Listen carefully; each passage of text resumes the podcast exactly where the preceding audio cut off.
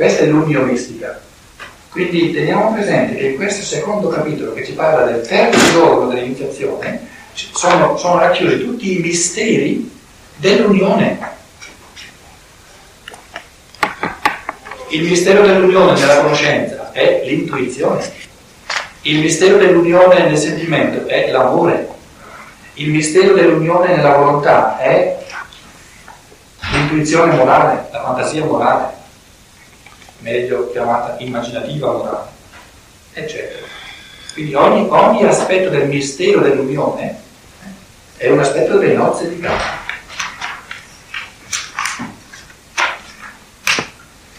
Eh, se vogliamo, eh, il fatto che questo segno venga compiuto nell'interazione tra Gesù Cristo e sua madre, quali sono i due elementi che qui celebrano le nozze. La madre sta per tutto ciò che è umano, quindi tutto il portato della, dell'evoluzione da di sotto. E il Cristo, tutto ciò che è divino, il Logos. Quindi vedete le nozze, non soltanto le nozze di questi due che non sono nominati, ma sono, sono aspetti molto ben più profondi delle nozze qui. No? Ma il tutto va, va capito alla luce del terzo giorno dell'iniziazione dove si celebrava l'unione dell'anima umana con lo spirito cosmico, per esempio. Quindi tutta l'evoluzione terrestre, no, dal basso, con l'evoluzione celeste. L'evoluzione terrestre, ecco perché è importante sia la donna. Eh, quindi eh, a questi livelli molto più ampi, molto più cosmici, allora Gunai è molto più significativo che Meter perché mentre riguarderebbe soltanto lui, ma lui riguarda proprio tutta la, eh, l'evoluzione umana a livello generativo della successione eh, materiale, dell'evoluzione corporea.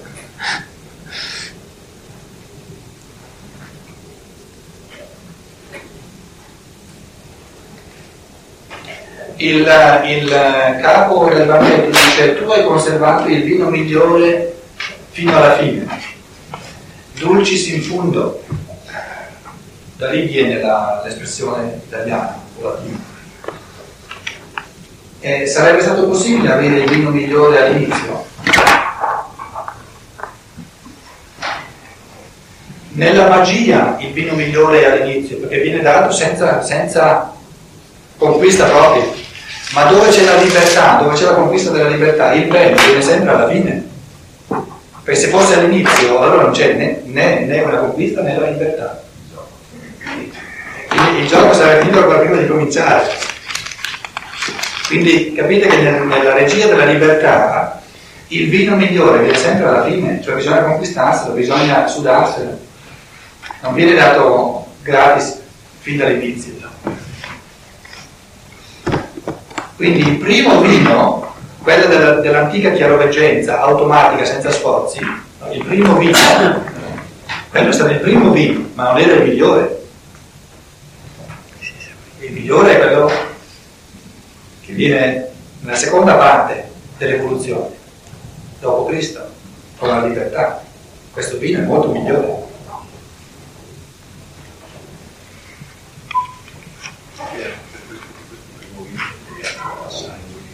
Sangue fisico. Sì. Poi è, è, è un... Quindi proprio si imprime il corpo, sì. E quindi anche con l'aiuto del vino, proprio del vino vero e proprio, di questo, di questo, questo elemento eh, ebro e statico di, di, di, del culto di Dioniso, di Bacco. Per portare l'essere umano alla prima percezione dell'equità nella speranza che poi si rende conto di dover sostituire per, con l'energia interiore propria il vino, quindi smettere di bere il vino e generare dall'interno, con la forza dello spirito, della libertà, lo stesso entusiasmo che genera il vino, però senza elemento materiale. E questa prima esperienza della, della, dell'entusiasmo senza il vino materiale è proprio l'inizio di ciò che Cristo porta nell'umanità.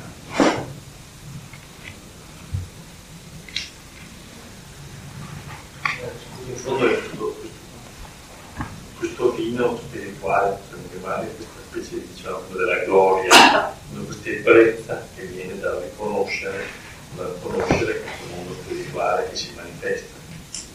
E pensare, e pensare le...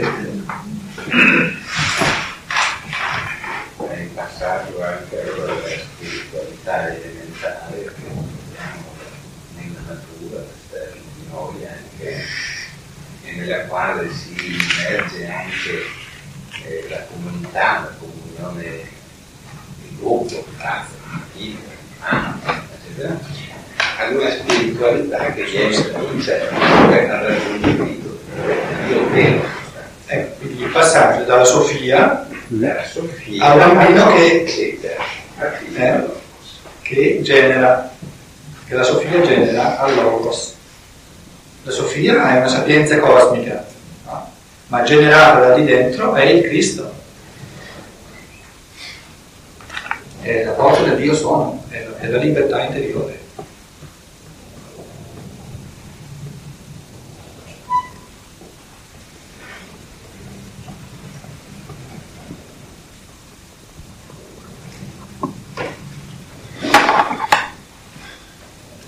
Eh, il versetto 20, i giudei eh, ci fanno capire come mai non hanno capito niente né del segno di Cana né, eh, né della purificazione, la cosiddetta purificazione del Tempio. E adesso ci dovranno capire perché non, non hanno capito niente. Perché hanno il senso aperto soltanto per le cose esterne e non per le cose interne.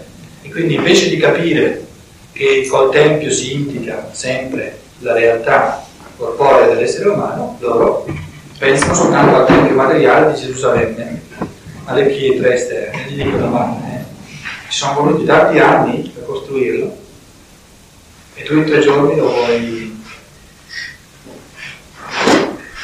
Quanti sono gli anni? 46. 46.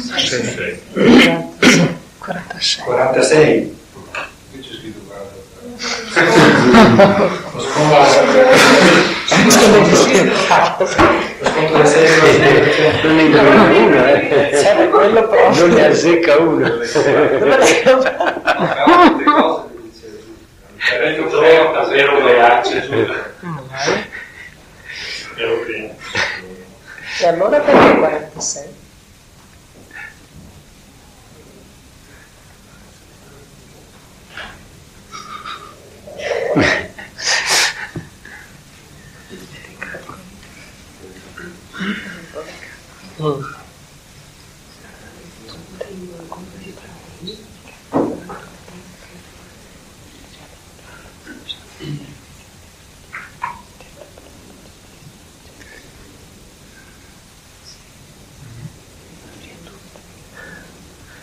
Perché certamente se c'è questa cifra nel Vangelo di, di Giovanni non, Non è un caso. non è a caso.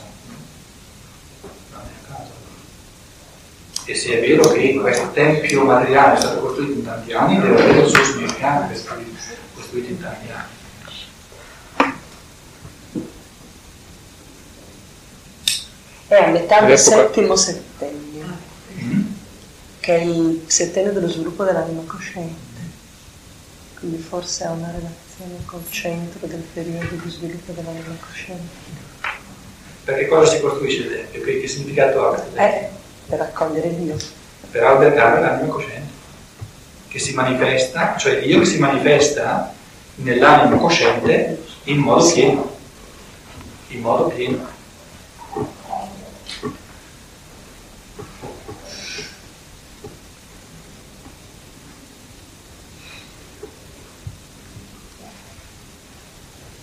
Ventuno. Eh, Giovanni ha misericordia di tutti noi poveretti e casomai non avessimo ancora capito che lui vuole riferirsi al corpo fisico, ce lo dice chiaramente. Quindi vedete che dal, versetto 21 andrebbe almeno capito, perché più chiaro non potrebbe dire, che il 14, il versetto 14 va interpretato capendo che questo tempio è il corpo fisico. Eh, altrimenti,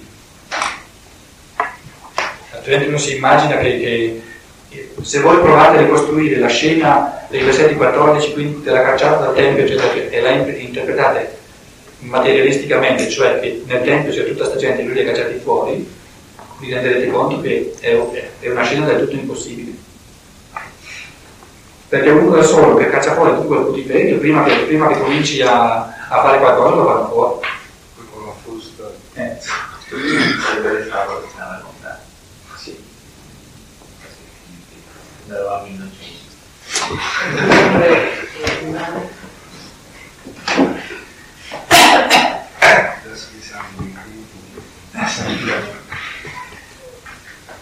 Che. E poi 22 che loro hanno compreso questo, questo segno, che si tratta di capire e che la comprensione per loro stessi è avvenuta molto più tardi, dopo la resurrezione, dopo tre anni.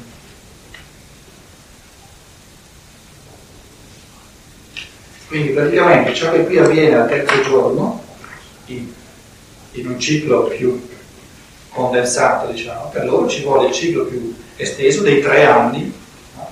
primo anno, secondo anno, il terzo anno. Al terzo anno hanno capito quello che era avvenuto al terzo giorno.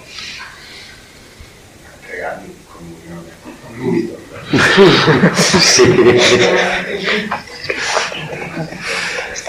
In questo prima allora, cioè, eh, No, qui siamo alle, alle magistrali. Perché tre giorni, tre giorni e mezzo, qualche volta questo mezzo? Ehm, al quarto giorno. In mezzo qua. Devo- devono passare tutti e tre pieni. Devono In passare mezzo sta per farsi. al quarto giorno, non c'è mai tre e mezza. No, no. eh. No, tre e mezzo non c'è qui. Per esempio, Stanno su- certo. Steiner dire. Sì.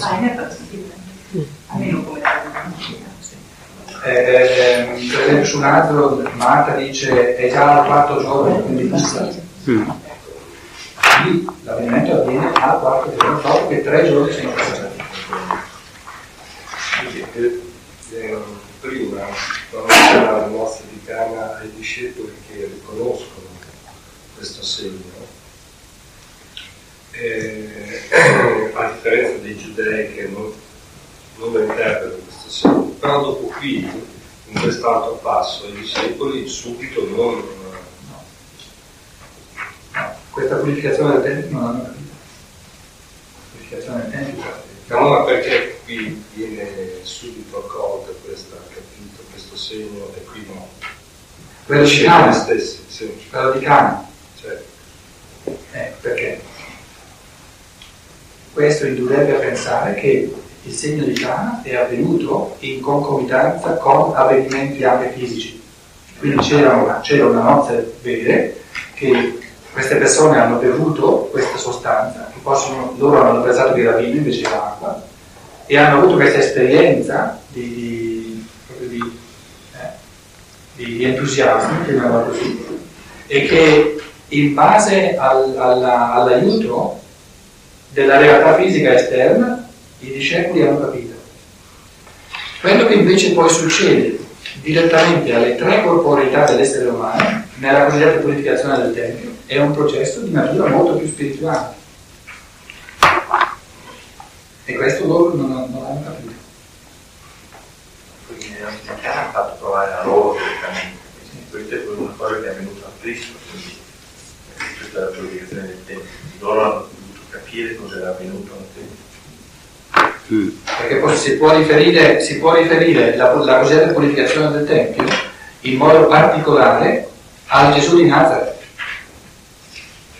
Come se qui venisse descritto l'entrata del Cristo in Gesù di Nazareth.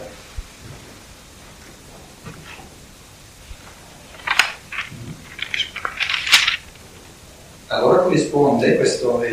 eh, eh, una cosa che mi ha riempito di gioia è stato di leggere il commento di Tommaso d'Aquino a questa purificazione del Tempio e sono rimasto strabiliato nel vedere come Tommaso d'Aquino ancora eh, nel XII secolo a colpo sicuro interpreta i buoi delle pecore, in chiave della scienza dello spirito, Eh, senza nessun problema. L'alato per lui è sulle forze del pensiero, no? bue no? Eh, digestione, no? metabolismo, e le pecore, no? l'agnello che toglie la bontà, eccetera, sentimenti. Senza, Tommaso, senza nessun problema, poco sicuro. C'è un bellissimo. Quello lo faceva lui. Se no non c'è mica santo. Ah, doveva, doveva. Eh, c'è un bellissimo commento al Vangelo Giovanni di Tommaso. Purtroppo ormai trascurato, non ho detto più nessuno, ma è, bellissimo, di una, una, di una profondità, di una ricchezza anche. E lì si vede come subito, quando c'è questa una triade di animali, subito sanno che è una triade di forze astrali nell'essere umano. Pensare, sentire e volere.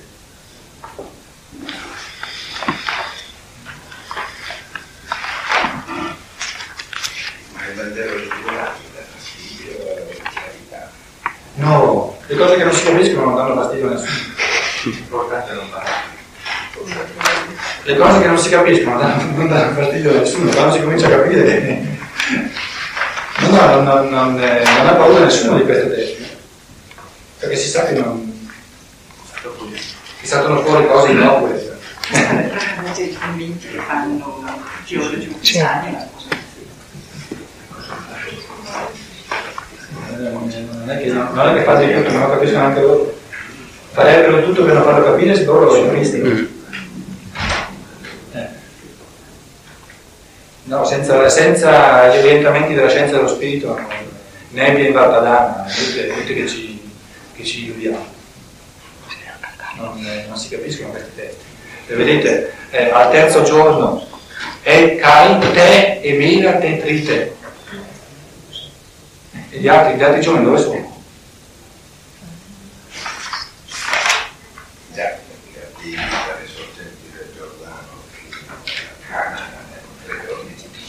Sì, ma poi gli altri sono ebrei.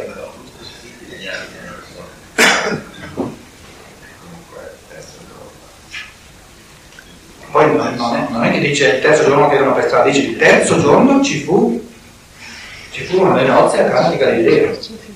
Il terzo giorno di che cosa? Secondo quale congreggio? Anche per questi terreni, un po' meglio anche se ricerca. Questa cosa di discese che fanno con la madre, e risalì dopo Gerusalemme. Dove risale Gerusalemme? Che alla fine Gesù sale Gerusalemme. Prima dice l'ultimo dodicesimo. Sì. Dice dopo questo fatto egli discese a Cafarno insieme a sua madre, ai suoi parenti e ai suoi discepoli.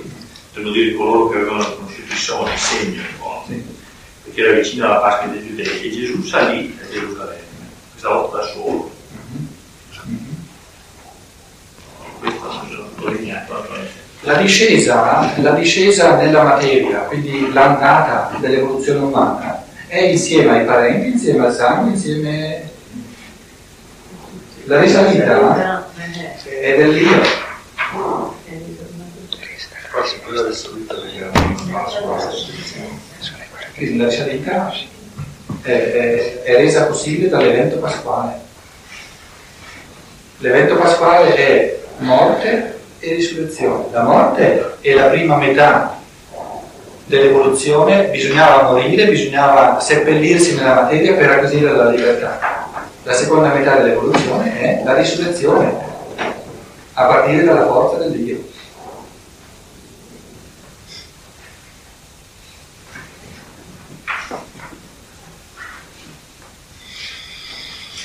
Il, il Giordano. Eh, Cristo è stato battezzato nel Giordano. Ora il Giordano in, eh, in ebraico eh, Yarden, eh, si chiama Yarden in Giordano, in, in ebraico. Eh, Yarad, in ebraico Yarad significa discendere. Quindi il Giordano, prima di tutto la, la, la creva nella crosta delle, nella, nella, nella superficie terrestre dove c'è Giordano è la, la creva più profonda, quindi la, la- la ferita più profonda che c'è nella terra. Ora, il fatto che lui si faccia battezzare là dove si discende nelle profondità più profonde della Terra, significa che lì l'essere solare è disceso fino nelle profondità ultime della Terra e lì incontra la materialità terrestre. Ora, per uno che capisce questi testi, non c'è bisogno di tutte queste spiegazioni, perché c'è nella parola. Eh? Eh, Yerel significa scendere, Yarden, eh? il luogo della discesa nel profondo. C'è nella parola stessa.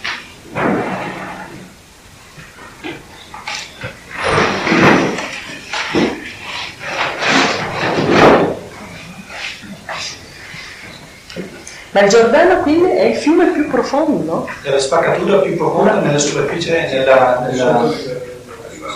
Sotto il Ah, perché è giusto, ok. Gerico siamo già quasi 300, 300 metri sotto il livello del di mare. pressione. Ok, ok, sì, adesso.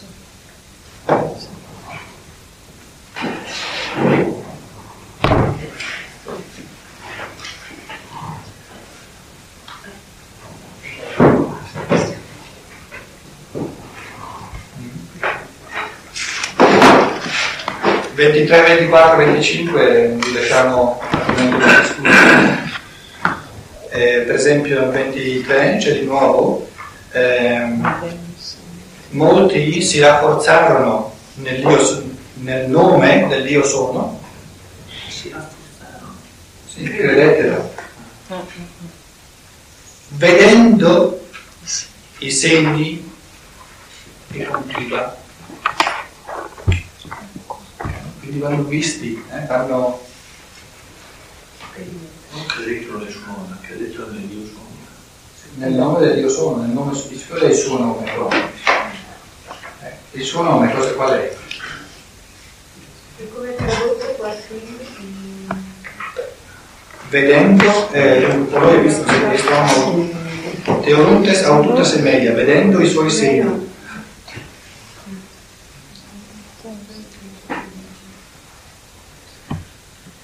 quindi nel 23 abbiamo il processo positivo degli esseri umani che dal basso cominciano a salire verso l'alto rafforzandosi nel Dio solo il versetto 25 ci dice che il contrario non deve avvenire, che sia addirittura l'io sono che si affida, no? che fa affidamento sulla parte che viene dal basso, perché l'io sono sa che cosa viene da lì. Quindi 23 e 24 sono in contrasto l'uno con l'altro, che la crescita va dall'alto verso il basso e non dal basso, eh, da- dall'alto verso il basso.